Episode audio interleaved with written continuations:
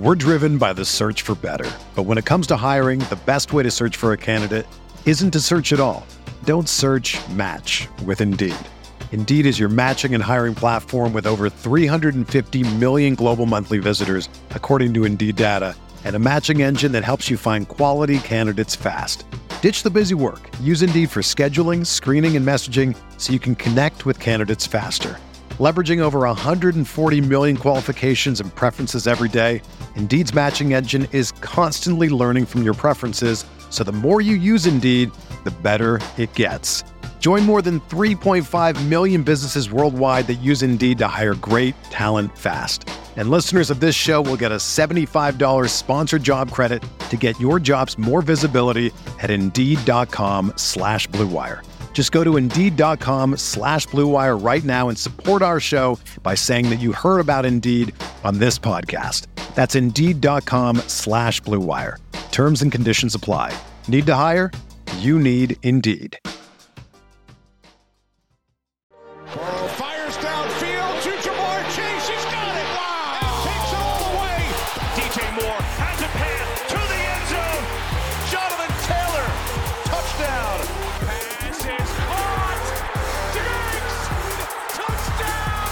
Welcome back to the RotoViz Overtime Listener Draft. We are underway. We are moving through. We are into round. Sean, we're into round 13 at this point. We're a couple of picks away from our 1305 selection. Our team so far is Travis Kelce and Dalton Schultz at tight end. We have CeeDee Lamb, Drake London, Quentin Johnston, and Skyy Moore at wide receiver. Running back room is pretty stacked. It's Breece Hall, Kenneth Walker, Rhamondre Stevenson, and David Montgomery. We finished the last show with the cliffhanger, the teaser. Would a quarterback be a potential option for us here when we come back? Brian Robinson goes off the board. It looks like we will have an option at quarterback. Jimmy Garoppolo was somebody who we potentially discussed. Josh Dobb Downs does go one pick ahead of us, 210 at the 1304, Sean. So Garoppolo is an option here. And you did mention at the end of the last show a potential for quarterback build. I think when we wait on quarterback like we have here, I think you are putting yourself into the, the realms of a four quarterback build. So I am very much open here to going with Jimmy Garoppolo, who has slid quite a bit past ADP. Brock Purdy is there. You mentioned at the end of the last show his injury concerns who are you looking to slide in here at this particular point? 30 seconds left. I, I think Garoppolo is a, a, pretty smart play here. Yeah. So when we're looking at QBs, we're sort of looking at those areas that the other talent available becomes very flat. Now, you wait to this point, and the QB you're getting isn't going to be anything that blows you away either. But if we were not going to take a QB, I almost think Jamaal Williams will be the pick, and that's just too gross. I'm not going to be taking Jamaal Williams in drafts. Touchdown here. machine. so, yes, you get all of those touchdowns again inevitably, and never do we see a guy like a Damien Harris score a ton of touchdowns and then take a step back. But Williams, Ezekiel Elliott, Kareem Hunt, Leonard Fournette, D'Onta Foreman, Elijah Mitchell, Sean Tucker, a guy I have in Devy quite a bit and am enthusiastic about, at least very much excited to see what he does in the combine column that may have already happened by the time you release this show. But Sean Tucker, someone we'll be keeping an eye on. Devin Singletary, our guy, still there. So there's a lot of depth still available at running back, but no immediacy in terms of having to get one of these guys on the roster. At wide receiver, I don't think that's so much the case as that's just absolutely barren. The next player I like here is probably John Metchie, who goes much, much, much later than this. Curtis Samuel, vaguely interesting with Eric Bieniemy on board. Tyquan Thornton. I mean, those are the guys really looking at at wide receiver, which raises the question of whether or not we're strong enough at that position. Our receivers are Lamb, London, Quentin Johnston, and Skyy Moore. You have three very young players, two second year guys, one rookie. That might actually be a bigger weakness on this roster than is the QB position. So that's something to keep an eye on as we move through the draft. The other thing that just happened is that Dalton Kincaid went in round 13. I'm sure there were a lot of participants who were hoping to land him, who were wondering where he would go. Again, that ADP is sitting in round 18. There was no chance that he would make it to that point, but still round 13. I, that's probably where the value is. So I think that's a good selection from Kevin, whose other tight end is Chig Okonkwo. Kind of like we're at with the wide receiver position. Kevin's tight ends have some pretty fun upside. They have absolutely no floor, but it's fun. We we like to see drafters take some of that risk. I think if you have Okonkwo as your only tight end through 12 rounds, then you need to make a selection like Kincaid, somebody who could come out and maybe be the next rookie standout, as opposed to taking a low ceiling guy who just never does anything for your roster. Those players will be available in rounds 17, 18, 19. There's no reason to take them here. So Brock Purdy does go. He is the third QB for the Achievers, who now have Trevor Lawrence, Jordan Love, and Brock Purdy. My guess is that every team in this draft is happy with their QB position. Nobody gets caught out entirely. Obviously, the teams like ours, where your QBs are not potent, you'd love to have more firepower, but you made that decision on purpose to get better production at some of the other selections. We really have three teams who have sort of faded QB. The other nine are fairly strong at QB. That's what I would expect to see in most of these drafts. Again, this experiment here has been a lot of fun so far. The drafter is doing a great job with it. Colm, we're headed into round 14 now. How do you see the landscape overall? How do you see what we need to do? I, th- I think it's pretty interesting. I think all teams, as you can see, have different kind of initiatives or agendas in place as to how they are going to construct the teams. I, I do think we're seeing a lot of the teams be able to make those changes on the fly, which is something that I think is obviously we want to see because they're listening to our content, they're making smart draft decisions, and that's what you, you want to see as teams pivot and make those right choices. So as things stand for us, Sean, I think we're looking before the end of the draft to add another tight end. I think we're going to need to add another quarterback. And I really do think that we are going to have to flesh this roster out quite considerably at wide receiver. It is a situation, though, that it's not that exciting at the wide receiver position. You mentioned some of the options that, you know, when you want to potentially go in and get your next wide receiver at John Metchie, who is quite a bit away from here, Sean. So if we're not looking at wide receiver at this point, where would we potentially be looking? There is some running back options that I'd be interested in, but based on our roster construction so far, I don't think that is the right way to go. For people interested, some of the running backs that are in this range, Sean mentioned Jamaal Williams, but D'Onta Foreman's here. Uh, the likes of a Leonard Fournette, for example, but the Devin Singletary is here, Rashaad Penny is here, obviously working through injury, and then somebody like Samaje Perine would be in this range. But when we're looking through the option, Sean, at wide receiver, it isn't very appetizing at this particular point. Tight end, though, Daniel Bellinger would be a potential option there. Isaiah Likely is there, Noah Fant. They're also players that kind of are not really exactly in this range, usually a round or two later than where we'd be discussing at this point in time.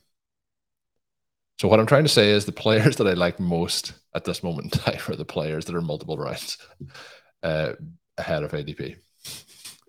Well, one of the things that happened to us two years ago on the team that finished second to Connor in the regular best ball tournament is that we ended up with a lot of running back firepower and we didn't have a second wide receiver to score enough to jump Connor in the last day. And so, I mean, you can obviously get locked out at receiver, even if you tend to be a receiver heavy drafter. But that team with the running back firepower carried us to that point. And if the value is really at the running back position, I think that's where you have to draft it. Right now, we have four running backs, we have four wide receivers. I mean, you can make those flex positions running back spots, you know, if that's the best option for you as a drafter. And so I, I think that we do have to look at Tucker here. He would probably be my guy. I mean, at some point, Jamaal Williams is a pick that I think you have to make. Those would probably be the two players. Devin Singletary still available. I don't think that there's a wide receiver that justifies a 14th round pick. Well, let's go with Tucker. I, am never. I, am always on board with rookies getting in, but uh, the the wide receivers are so flat here. It's uh, it's unfortunate, and that is Sean. That's a historically speaking, the RotoViz OT listeners will make wide receivers very flat as we get into these mid rounds. um, because we'll we'll see a lot of those wide receivers drafted at this point. D'Onta Foreman was another player, Shawn, that I, if we were going running back, I was interested in. You hyped him up on a recent draft with his some some big bold predictions on his big performances. Was was he in the mix there with Tucker, or are you clearly ahead on, on Tucker than Foreman? Well, I think that you are referring to, to Chuba Hubbard. To Chuba, yeah, who I mean, there's never a bad time to draft him. He does go here at the 1402. His actual ADP is in round 16. And so even though all the value is at running back, we still are having some of the RB guys taken. Jamaal Williams does finally go. That's to a team that didn't select a running back until round eight, but John now has Joe Mixon, Alvin Kamara, Kenneth Gainwell, Brian Robinson, and Jamaal Williams. Even though some of those names are fallers, some of those names are out of fashion, it does, again, allow you to see how much value is available at running back. You can definitely take a zero RB approach to this particular format. We did not, but it is viable.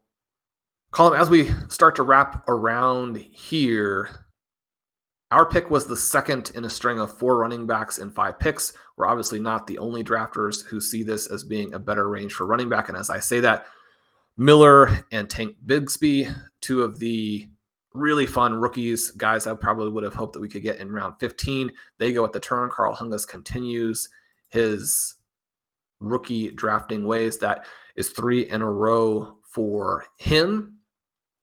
Now we move into a time period where there aren't a lot of fun selections at any position. Rashaad Penny starts to be a little bit more interesting. What about Noah Fant? Fant is somebody who, because he disappointed last season, does tend to fall. I think that that makes him a strong pick here. I mean, the possibility for him to take a big step forward. I mean, from a dynasty perspective, he's a must acquire, whether it happens this year or next year. I mean, I think that Fant has too much receiving upside, and receiving is too important in the contemporary NFL for him to just sort of languish in the same role that he was in last year. The other name I would mention here, Jelani Woods, someone who was very trendy at a couple of moments late in the season, and now there's uncertainty about you know, who the QB will be, how that offense will work. But I don't know that there is a justifiable gap between Okonkwo and Woods. And maybe Woods is someone we could even get if we allow it to wrap around one more time. Colm Metchie might be a guy we should go to here and not get sniped in a listener draft. Tyquan Thornton, maybe in that same boat. You've been pushing for receiver. We do have three or four good choices here. I'll let you make the pick. Well, I would rather go wide receiver if you want to to do that option. Uh, I I do think that um, I, I would probably rather Thornton, but I know you like Metchie. The I think there'll be one of those tight ends available to us when it comes back. That's the reason that I would be more. And I, I do think with who's drafting along with us here, those wide receivers will probably not come back. And uh, with with the options we have so far, with the four wide receivers we have taken, I think getting Thornton there Makes sense. You've mentioned Metchie a few times, Sean, over the course of some of our recent podcasts. How how are you feeling about him in terms of sometimes you'll mention a player and listeners may think I need to draft him in all my drafts, but how is your excitement level for Metchie heading into this season? Yeah, I think you want to continue to track how the health is there. You need to continue to track the offseason moves that the Houston Texans make. I'm looking at that as a team where you have Brandin Cooks departing, Nico Collins, someone who probably has always been a little bit overrated. Now, some of the things holding him back are just very poor QB play as well. But I think if you take the guy with maybe even a wider range of outcomes, a player we haven't already seen sort of flounder at the NFL level, someone they drafted early and clearly wanted to be a big part of what they did last season. Now, some of that is going to change as you have a new regime in place, we'll start to get some signals about whether he still is the guy as the offseason moves along. And one of the other things there, you'll you'll find out a little bit more about his health. But I think that there is an opportunity for him in Houston that really wouldn't exist in about 30 other teams. But because he happens to be on the Texans, he's an interesting guy to select this late. Hey, what's up, listeners? It's Curtis Patrick from the RotoViz Fantasy Football Podcast. And now that you've taken your fantasy game to the next level, it's time to take your sports viewing experience to the next level too. Epson just hooked me up with this new EpiqVision Ultra LS800 laser projector, including their optional 120 inch silver flex screen. It's an absolute game changer.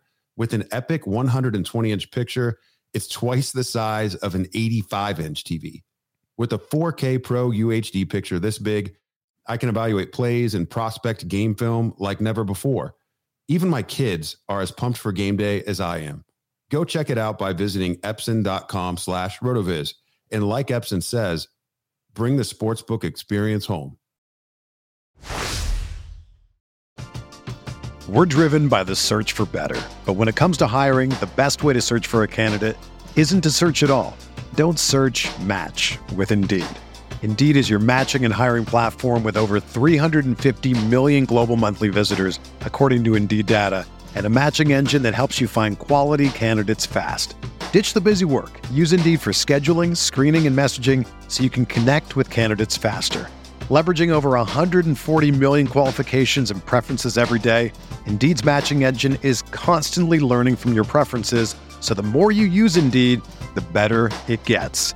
Join more than 3.5 million businesses worldwide that use Indeed to hire great talent fast. And listeners of this show will get a $75 sponsored job credit to get your jobs more visibility at Indeed.com slash BlueWire. Just go to Indeed.com slash BlueWire right now and support our show by saying that you heard about Indeed on this podcast. That's Indeed.com slash BlueWire. Terms and conditions apply. Need to hire? You need Indeed. When you need mealtime inspiration, it's worth shopping Kroger, where you'll find over 30,000 mouthwatering choices that excite your inner foodie. And no matter what tasty choice you make, you'll enjoy our everyday low prices, plus extra ways to save, like digital coupons worth over $600 each week. You can also save up to $1 off per gallon at the pump with fuel points. More savings and more inspiring flavors make shopping Kroger worth it every time. Kroger, fresh for everyone. Fuel restrictions apply. And Sean, you mentioned a moment ago when we took our selection of Sean Tucker, but before that, De'Von Achane went, and then after that, it's Zach Ertz, Jamaal Williams, Elijah Mitchell, Kendre Miller, Tank Bigsby. Then we get Kareem Hunt, Isaiah Hodgins, who we talked about a little bit earlier, and then Leonard Fournette. So we have had a, a run there.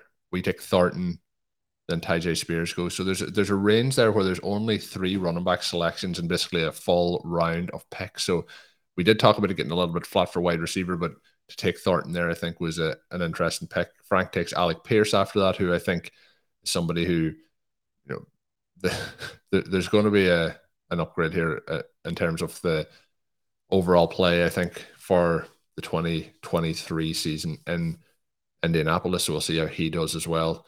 Sean, I think that uh, I feel relieved after getting the wide receiver pick there. I did also hype up, and this really did not work out for us earlier when I talked about potentially getting one of the wide receivers we wanted back earlier after the Kenny Pickett pick. That did not work out for us in the way that I had anticipated. But at the moment, none of those tight ends have come off the board. I think Fant is clearly the tight end that I would pick if we have an option for both of them. We may have an option for none of them if things play out the way that they normally do. But you mentioned Woods. I, I thought he looked very good in certain points of last season, but I, there's still a huge amount of rawness to what we've seen of him in the NFL. Do you think that that is the case that he is still a very raw project that is is coming out here? I don't know if we'll see the the overall consistency from him. Yeah, he was one of the the really high ceiling, really low floor players coming out of the last draft. During draft season, he was probably trendier than McBride and Dulcich because of the athletic metrics. His testing at the combine absolutely fantastic. And then you're in this situation where the Indianapolis Colts are not a good offense. They're especially bad as a passing offense, and they're using other tight ends instead of him. So the enthusiasm falls to more or less zero. He's available in obviously all redraft leagues two thirds of the way through the season. And then it's a, a fairly strong finish. So for him, again, we, we have a very wide range of outcomes for his second year, but the Indianapolis Colts need weapons, right? You have Jonathan Taylor as your superstar running back, and you have Michael Pittman as probably not a star receiver, but a guy who fits into that second tier. But you've got to add guys around Pittman in the passing game. They have some hopes for Alec Pierce. Every once in a while, Parris Campbell does some things, but this is a team that beyond just the quarterback position is a team that needs more talent. And I think from that perspective, Woods is a guy who could emerge. And uh, anytime that you have this big athletic tight end, if he does hit, then it changes your offense and it forces NFL defenses to attack you in a completely different fashion. They're going to have a lot of incentive to make him one of the focal points. The question then is, does he deserve that? Can he live up to that? Uh, that's the part of it that we don't know the answer to. It also may simply be a situation where the quarterback play again in 2023, because the Colts are one of these teams that consistently puts themselves in a position where it's difficult to find the answer. Do they have one of the rookies? And does that rookie help them take the next step? I, I kind of think that that he does. And so I, I guess I'm probably enthusiastic about what the Colts will look like, and even enthusiastic for Michael Pittman, who was more or less on our do not draft list last season. I think last season's prices didn't make any sense. The flip side of that is that this season's prices are really pretty favorable for Pittman and some of the other Colts. Yeah, I think, I think that's what I was kind of getting at, but I didn't want to be, you know, too overboard. But I, I think based on unfortunately Matt Ryan's play and they, they've been in a kind of a merry-go-round where they've been kind of stuck in a kind of quarterback purgatory that has kind of circled around year after year with Philip Rivers. You know, they obviously had a number of guys that have come in and played at the quarterback position for them. I think maybe it would make the most sense for them to, to see if one of these rookies is the answer rather than continuing to to throw kind of good money after bad and see if they can solve it because it comes to your mind that maybe somebody like a Garoppolo or you know could come in and do the job but yeah it's it's a tricky situation from what they've had and I think all options are going to be an upgrade for Michael Pittman and you know, the, the entire wide receiver crew there but Sean, we have an option actually for both off the tight ends I think for me Noah Fant is a an absolute must draft here. Are you going to twist my arm to go in a different direction, or are we going to go with Noah Fant? We can go with Fant here. I think the other pick that is potentially compelling would be Rashaad Penny. Anytime that he is healthy, he is a top five back in the NFL. A lot of uncertainty surrounding him right now. As soon as those questions are answered, even if they're answered in a way that is not particularly favorable, I think that you will see him become more expensive the other element of it is that once we find out which of the rookie running backs actually don't go into favorable situations, guys who go late or who are more or less blocked by two players, those backs are going to fall out of this range, be more 19, 20 round picks. That'll move Penny up a little bit. So I think that the prices that we are getting on him right now are probably better than what we will get later. It's always a possibility that he goes you know, vaguely in that Will Fuller route, but I don't think any of us are expecting Rashaad Penny to retire. He does go to Tim a couple of picks later. So we take, I should say the very next pick. So we take Noah Fant in the middle of the 16th round. Rashaad Penny becomes the 1609. Colin, we still have plenty of other guys that we like and, and just to round, just so. on your point there, I do think Penny would be a player that I would absolutely be targeting in this range if we if we hadn't already you know invested so much at the quarterback position, or sorry, at the running back position. We get a little bit of a feel for just how few running backs Colin wants there because we only have five, and again, there are going to be a, a lot of different ways to attack that super flex position. One of the things that helps you if you're a little bit weaker at QB is to hit on some of these other positions. You don't have to have two quarterbacks in column. On the final week where we finished in the middle of the pack in last year's Superflex tournament in the finals, we didn't start two QBs. And you say, well, that's why you finish middle of the pack as opposed to winning the tournament. But you can get some scores from some other positions. That's something we want to make sure that we do and consider as we work through here. We are now one pick away. Jelani Woods does go in the interim as well. Not that we would have taken a fourth tight end but that gives you a sense of where listeners are also seeing the value. We were Fant versus Woods, and Woods does go a few picks later. At running back, Penny goes, but then Alexander Mattison, Jaylen Warren, two guys who would have been. I don't know that Warren was really in the mix for us, but he's a good selection there. I think there's no question about that. Most of the rookies have now dried up at running back. Zamir White is an interesting potential breakout player. Pierre Strong, I think, if Damien Harris departs in free agency, someone who could be a huge scorer if anything would, were to happen to Rhamondre Stevenson. He's probably a little bit less exciting because we already have Stevenson on this particular roster. At the wide receiver position, Marvin Mims, not somebody who is going in FFPC drafts currently, but he's probably my wide receiver four in this upcoming draft. We've talked about him on a few of the shows, so Colin, it might make sense to go ahead and pick him and just be sure not to lose him there. I'm probably wrong about Mims. He seems to be much, much further down the list for most draftniks, and yet I mean, the profile is there. I, I don't really understand why Mims would be so far out of the mix. Yeah, if there's ever a time to do it, Sean, the time is now. And if there's ever a time to go a little bit earlier than we might want to, the time is now. So uh, the time might be now for Mims. Is 2023 the time, though? the time to draft him was now, but the time for the breakout.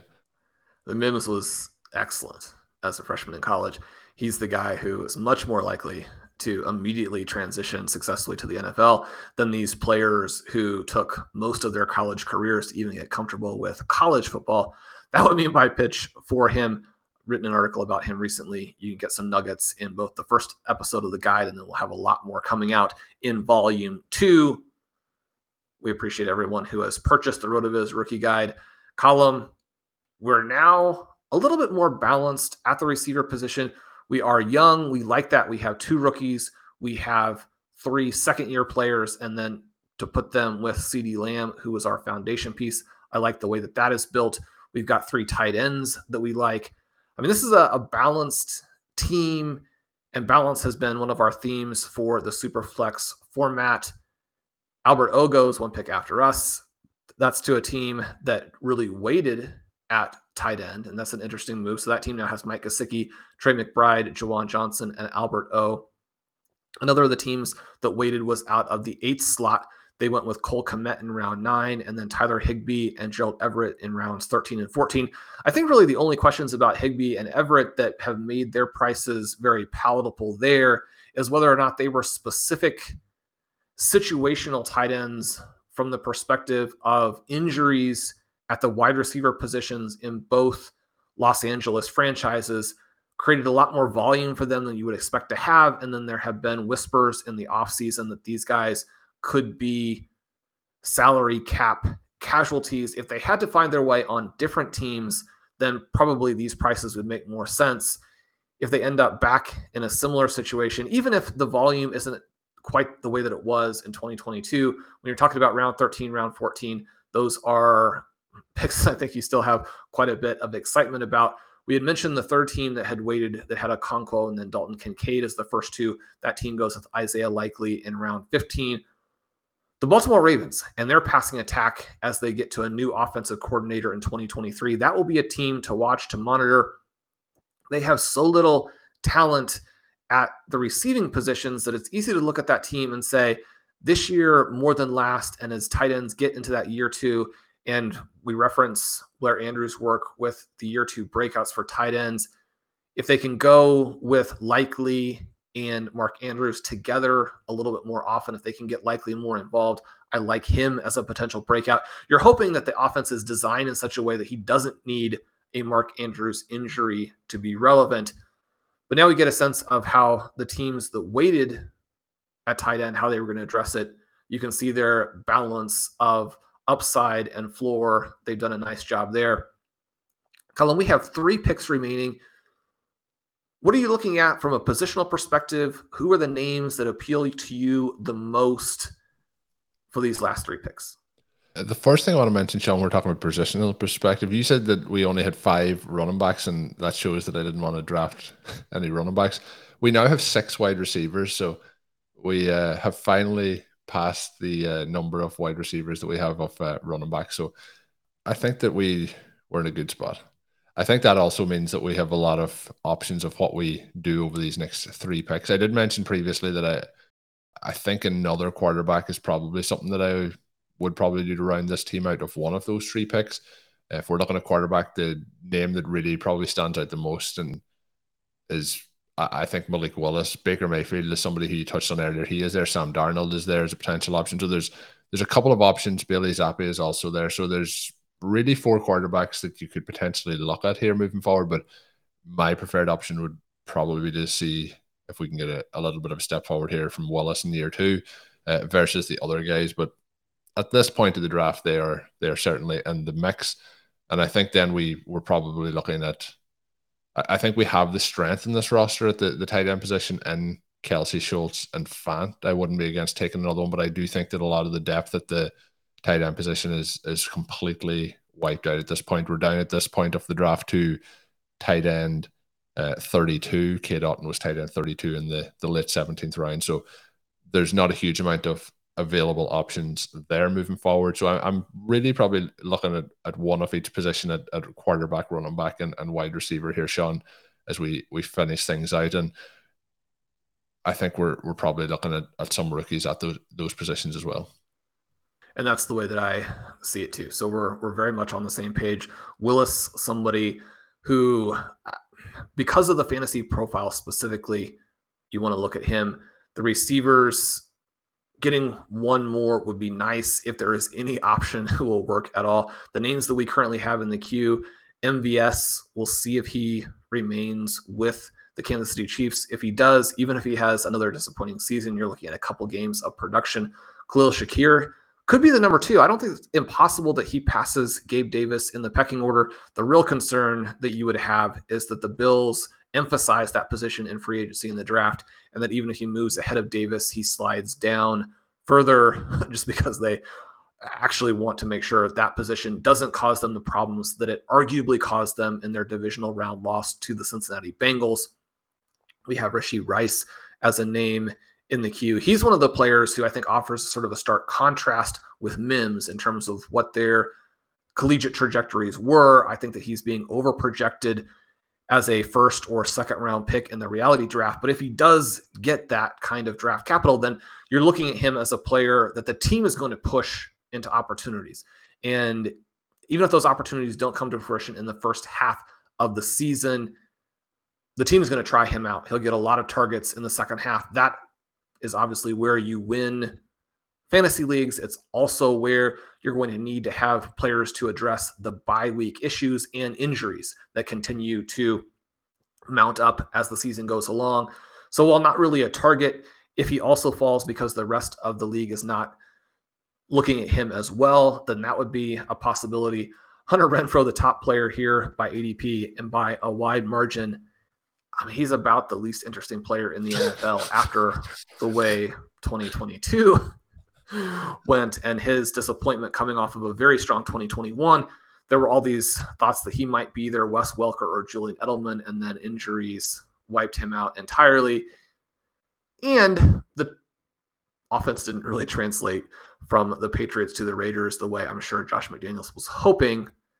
Hard to have confidence in that play. And again, it's just not a fun play. And so that's one reason that he will fall. But we know from Blair's research also, and again, anyone who's interested in this, make sure you do check out the wrong read that the veteran players deep here do tend to be the guys who win leagues. So we'll keep his name kind of in the emergency category column. We just got up in round 18. The last handful of picks were kind of fun. Three of the running backs I was interested in went, and Pierre Strong, Kenny McIntosh, and DeWayne McBride that probably pushes us off that position. And to Malik Willis, did you have somebody else that we should be considering as well? No, I think Malik Willis is the, the way I would go. I, I was actually quite interested in MVS if he had lasted. He went at the 1806, which was two selections before us to Frank. Not the most exciting player in the world, but has that profile where, and I was actually surprised that it didn't happen more often or, or really at all in Kansas City this year. We've seen his ability to, to work down the field and to have those big plays. We did see him get in the end zone a little bit towards the end of the season, but um, I, I, was surprised as to how little it worked down the field for him. You know, obviously they were trying to replace Tyreek Hill and doing that through multiple amount of players, but MVS a little surprising. But when we're looking at the players in this range, you mentioned Hunter Renfrow, who goes to selection after us to Tim, but Adam Thielen is in there, Allen Robinson is in there. And obviously, we we mentioned Hunter Renfrow. So there's quite a few wide receivers in this range who are really at the veteran end of their career. Robert Woods is in this range as well. But I, I don't think that MVS should be I would have him a tier above these guys. And obviously that's splitting hairs because that tier is very low down the pecking order. But I think there is potential left, particularly in best ball. There's potential left in the tank for for MVS to to be able to con- contribute those big games versus what the, the other guys are going to do there. So do you think there's is that the way you're setting those up, Sean? That that he is I guess we'll say he has a little bit of upside left where the other guys have have no upside left. Yeah, I, I, think that that's the way to put it. If you look at some of the guys who have already gone, like a, a, David Bell, we liked him, and yet his rookie season was about as bad as is humanly possible. Parris Campbell and Khalil Shakir both go a couple picks later. We know the way that they really project in terms of both floor and ceiling compared to somebody like MVS. I guess my concern would be, and we haven't really heard any whispers to this effect, or at least I haven't seen them if they are out there. And again, this podcast recorded a decent amount before released. So in the interim, there may be developments. I guess if, if I'm running the Kansas City Chiefs, MVS is probably cut. And then if he's cut from Kansas City and he can't do anything with Patrick Mahomes, then I think you could even argue that he goes a tier below the players who are currently being drafted. Because if you can't if you can't make it work with the Chiefs and you didn't really emerge with Aaron Rodgers, do the other 30 NFL teams look at you and and feel like you're the answer? Probably not. But I mean, those are things we, we might have said about someone like Zay Jones in the past as well. And he had a fantastic season last year. So we wouldn't say that it's a zero percent chance, but MVS does still need to stay with Kansas City. And even there, and you're probably only getting his score into your lineup two or three times. But that's where we are when we're taking players in round 18, round 19 it wraps back around. Colin and Baker Mayfield is still there. We could go with five quarterbacks. The other name that I put into the queue here, I mean, we weren't going to be able to get most of our signature players in this draft. We didn't get the Sam Howell. We didn't get Dalton Kincaid. We reached a little bit on Marvin Mims. I mean, is it KJ Hamler time? I think it should be. I think just for, you know, just for old time's sake, it definitely should be. I, think looking those Sean, the other player I was going to ask, uh, you know, obviously coming off an injury and missed all of last season, but Tim Patrick being a, a Bronco as well as somebody who was going down in this range, I think that would be interesting to track that recovery. But I, am on board with KJ Hamler if that's the way you want to go. Um, I'll never turn down a KJ Hamler selection. KJ Hamler could be like the, the wide receiver version of Rashaad Penny, where you just have to keep drafting him every single year until the year that it just wins you all your leagues. Is that what we're going for? Yeah, I mean it's KJ Hamler. He's still a top 30 NFL wide receiver. So we'll see what happens to him now that you have a competent coaching staff in place I mean, really, when the player is trendy, that's not the time that you want to be on him. So I, you could argue that the only reason he's been trendy in the past would be that we were overdrafting him. But I like the way he fits in to this team. Jerry Jeudy emerging as an absolute star, but Courtland Sutton probably just a guy. They need the speed and the playmaking ability. They need the vertical element of a KJ Hamler if they're going to be able to pull a failing quarterback like Russell Wilson back from the brink, you've got to have that talent out there. Perhaps he can be, again, the thing that people talked about last year, maybe it's just a year early in terms of him emerging as the Tyler Lockett in that offense. And if nothing else, selecting KJ Hamler, always good karma always always good karma and adds another wide receiver which is also also good so sean we just have one selection left at this particular point when we talked after our 17th pick we kind of said we would like a quarterback a wide receiver and a running back are you still looking to add that additional running back if the option is there when it comes back in the the 20th round Um, James Robinson is somebody who's in the queue. Zamir White, you mentioned, as a potential, you know, potential breakout candidate. They are both in the queue as available options. Is is running back the preferred option here as things slide back around? Yeah, it's a possibility. Rice is still there, and the argument we made for him a few minutes ago still applies. If he is your pick with the eighth selection in round 20, I think you're okay seeing what happens over the next couple of months. And maybe that's a, a, player who really adds a lot of value. I like James Robinson. I think that Zamir White is somebody that you'd have to consider really carefully. I do feel a little bit of that regret at this point that we've made four quarterback selections because if Baker Mayfield is there at the end of round 20, I, I think that you would have to look at him as a very real option. Colin, what, what's your feeling here? Burning another roster spot versus having that super flex position, flex, flexibility, knowing how strong our roster is at the other positions because we waited on tight end, and knowing the relatively limited chances that any non QB pays off. If we're talking about a potential starting QB versus any other player drafted in round 20, the payoffs there seem very skewed to the quarterback. Sean, what I'm going to say here is uh, what what what I'm going to say here is we took one Geno Smith in the 20th round last year.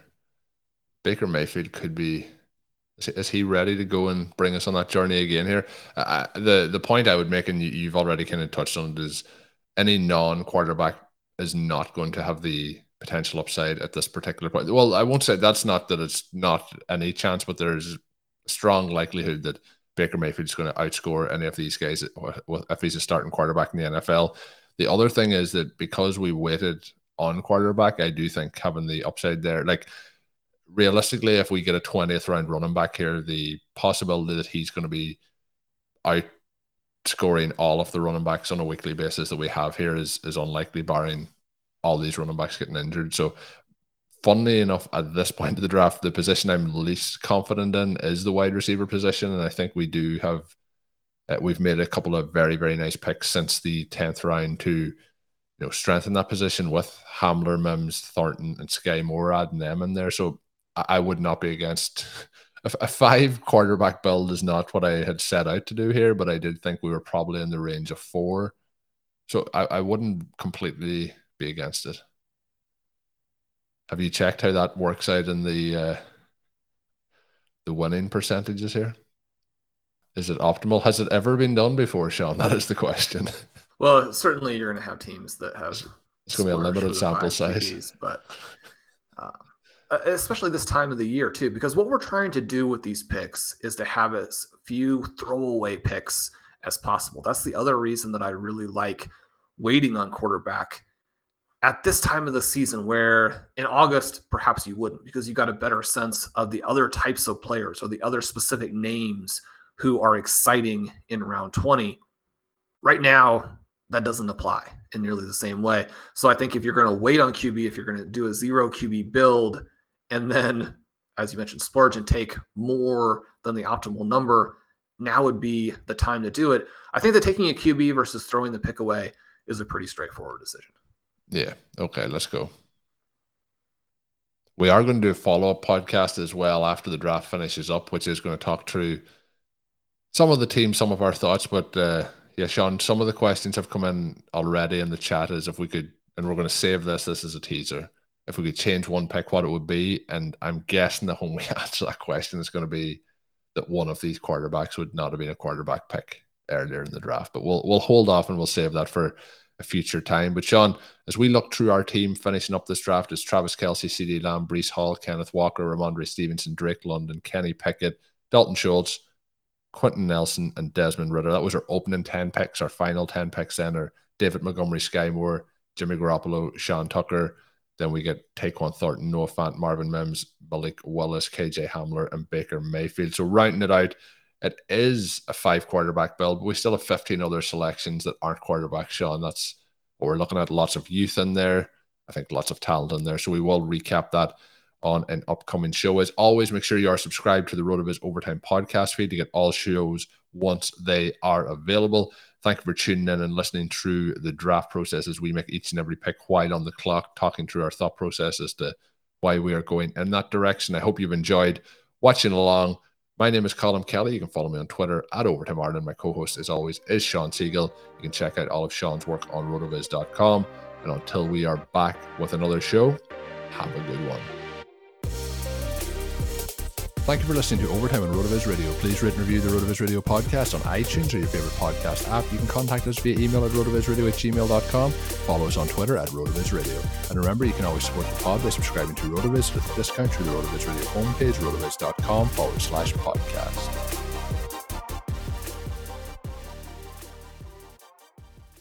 Everyone is talking about magnesium. It's all you hear about. But why? What do we know about magnesium? Well, magnesium is the number one mineral that 75% of Americans are deficient in. If you are a woman over 35, magnesium will help you rediscover balance, energy, and vitality. Magnesium supports more than 300 enzymatic reactions in your body, including those involved in hormonal balance. From functional medicine doctors to mental well being and female hormone experts, we all know that magnesium is the one mineral to improve all aspects of well being and health. But which one? Magnesium Breakthrough from Bioptimizers, the trusted choice recommended by leading experts with seven best absorbed forms of magnesium to ensure your body receives the support it needs for overall well-being. Go to bioptimizers.com slash balance today and use code BALANCE10 for 10% off. Support your journey to wellness at B-I-O-P-T-I-M-I-Z-E-R-S dot com forward slash balance. Magnesium Breakthrough from Bioptimizers, your foundation to optimal health and vitality.